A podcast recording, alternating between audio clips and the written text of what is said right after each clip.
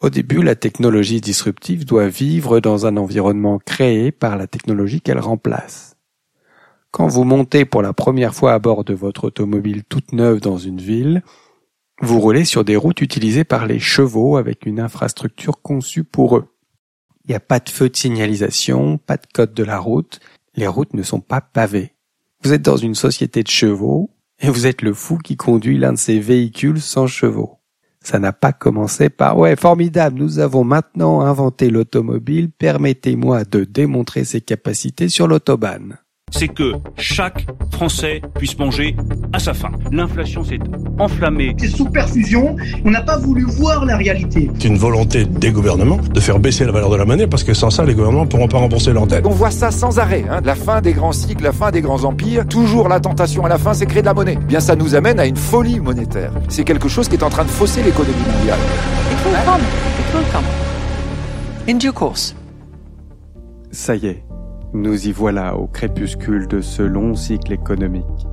Les crises et leurs boucs émissaires se succèdent, mais le voile qui se lève nous révèle un monde fragile et désorienté.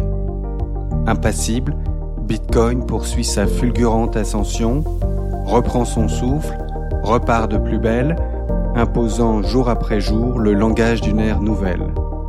Je m'appelle Jacques-Édouard, bienvenue sur BTC Touchpoint. Chaque semaine, au travers de lectures et de conversations, je vous mets le pied à l'étrier. Je partage avec vous les savoirs fondamentaux pour comprendre Bitcoin. Salut, on se retrouve comme promis pour ce deuxième épisode consacré au travail magistral de l'éducateur le plus efficace, le plus impactant du monde du Bitcoin, Andreas Antonopoulos. Et notre texte du jour, eh ben, il est extrait d'une conférence qui s'intitule Inversion d'infrastructure. C'est une conférence qui reste bien souvent gravée dans la mémoire d'à peu près tous ceux qui l'ont écoutée ou lu.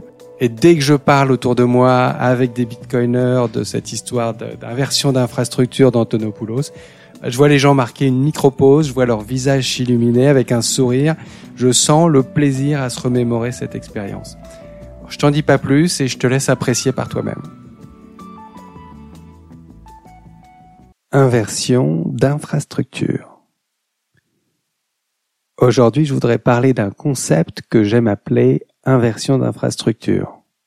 Je vais parler de comment les choses changent quand une nouvelle technologie doit utiliser au début une infrastructure ancienne et comment ceci crée un conflit, une pression qui peut conduire à une inversion d'infrastructure.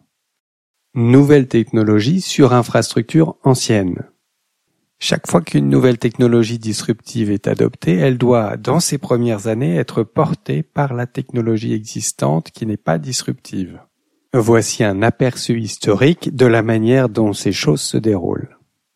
Quand vous lisez quelque chose 20, 30, 40 ans plus tard à propos d'une technologie disruptive en son temps, c'est lumineux. C'est évident parce que le recul est source de clarté. Par exemple, les voitures furent une grande invention. Et bien sûr, quand les automobiles ont été inventées, vous pensez peut-être que tout le monde a dit, eh, nous n'avons plus besoin de chevaux désormais, ok?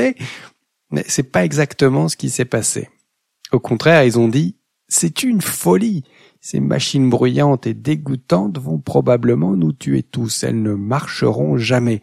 Et pourquoi quelqu'un, à part les gens riches, stupides, jouant avec ces gadgets dingues et bruyants, voudrait utiliser une de ces machines horribles alors que nous avons d'excellents chevaux. Infrastructure pour chevaux. Au début, la technologie disruptive doit vivre dans un environnement créé par la technologie qu'elle remplace. Quand vous montez pour la première fois à bord de votre automobile toute neuve dans une ville, vous roulez sur des routes utilisées par les chevaux avec une infrastructure conçue pour eux. Il n'y a pas de feu de signalisation, pas de code de la route, les routes ne sont pas pavées. Vous êtes dans une société de chevaux et vous êtes le fou qui conduit l'un de ces véhicules sans chevaux. Ça n'a pas commencé par ouais, formidable, nous avons maintenant inventé l'automobile, permettez-moi de démontrer ses capacités sur l'autobahn. Non, les gens riches et fous qui expérimentaient cette technologie conduisaient leurs voitures sur des routes creusées d'ornières, là où les chevaux étaient passés, sur des routes non conçues pour des automobiles, boueuses. Que se passait-il? Les voitures s'enlisaient parce qu'elles n'avaient pas quatre jambes pour trouver l'équilibre. Les critiques ont dit Eh, on vous avait bien dit que ça marcherait pas. Regardez-vous, vous pouvez même pas vous désembourber. Et où allez-vous trouver de l'essence? Il y a une seule station d'essence. Des chevaux aux voitures. Et alors, quelque chose de très intéressant s'est produit. Quand vous pavez les routes et les rendez carrossables pour les voitures, l'ancienne technologie, les chevaux, peut toujours les utiliser. Si vous voulez faire un joli tour de Zurich à dos de cheval, je suis certain que ce tour sera parfaitement confortable. Les chevaux sont très à l'aise sur l'asphalte, tout comme les skateboards, les segways, les motos et les vélos, des technologies qui n'existaient pas dans le temps. C'est une inversion d'infrastructure. Dans un premier temps, la nouvelle technologie fonctionne sur l'ancienne infrastructure, et puis ça s'inverse. Voyons d'autres exemples. Infrastructure du gaz naturel.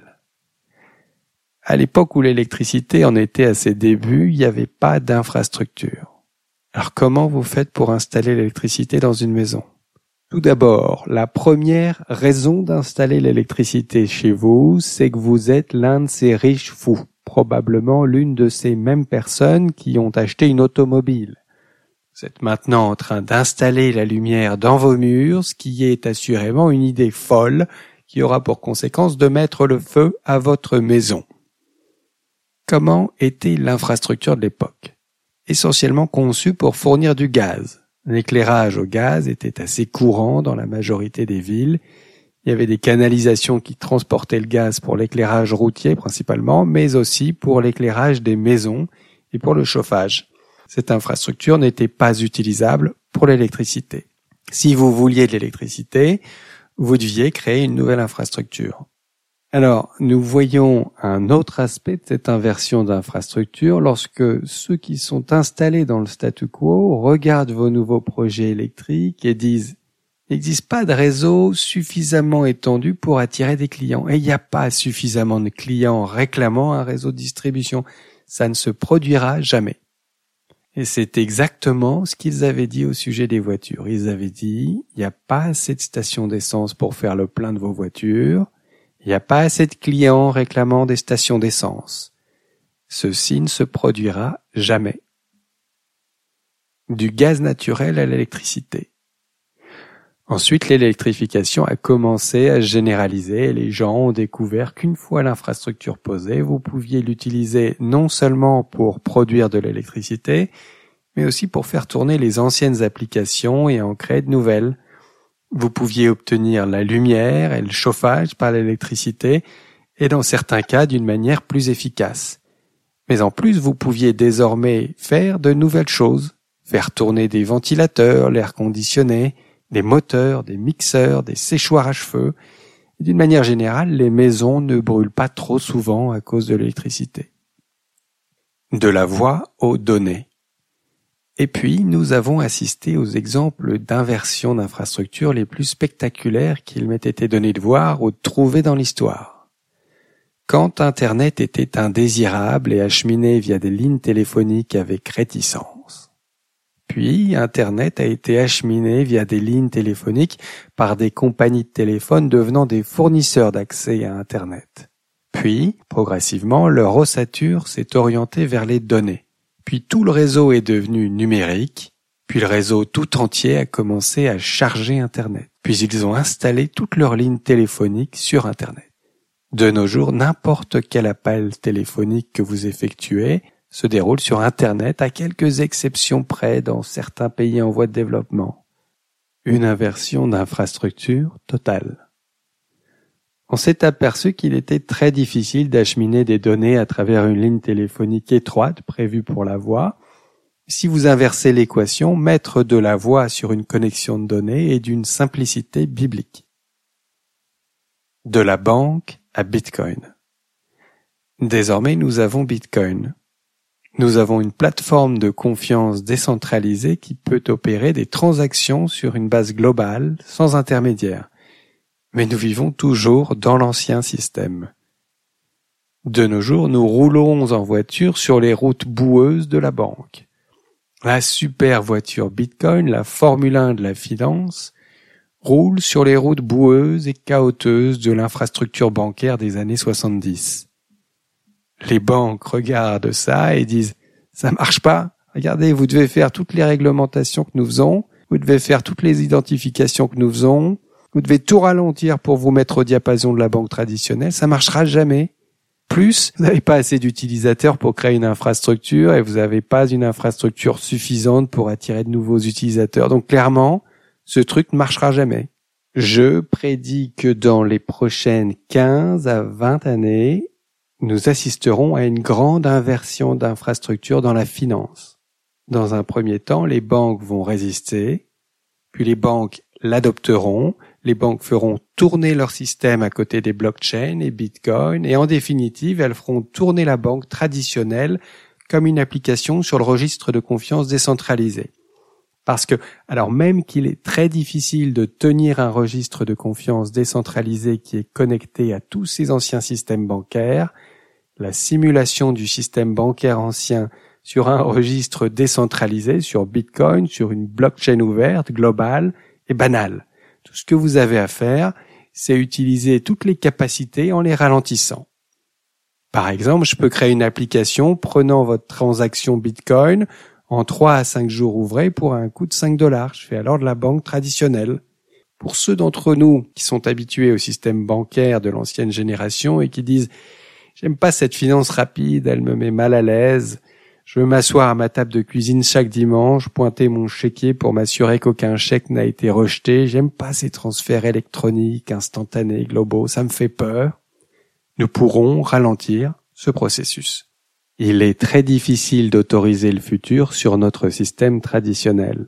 Quand vous tentez de le faire, certains pointent vers le futur et disent Regardez, ça marche pas.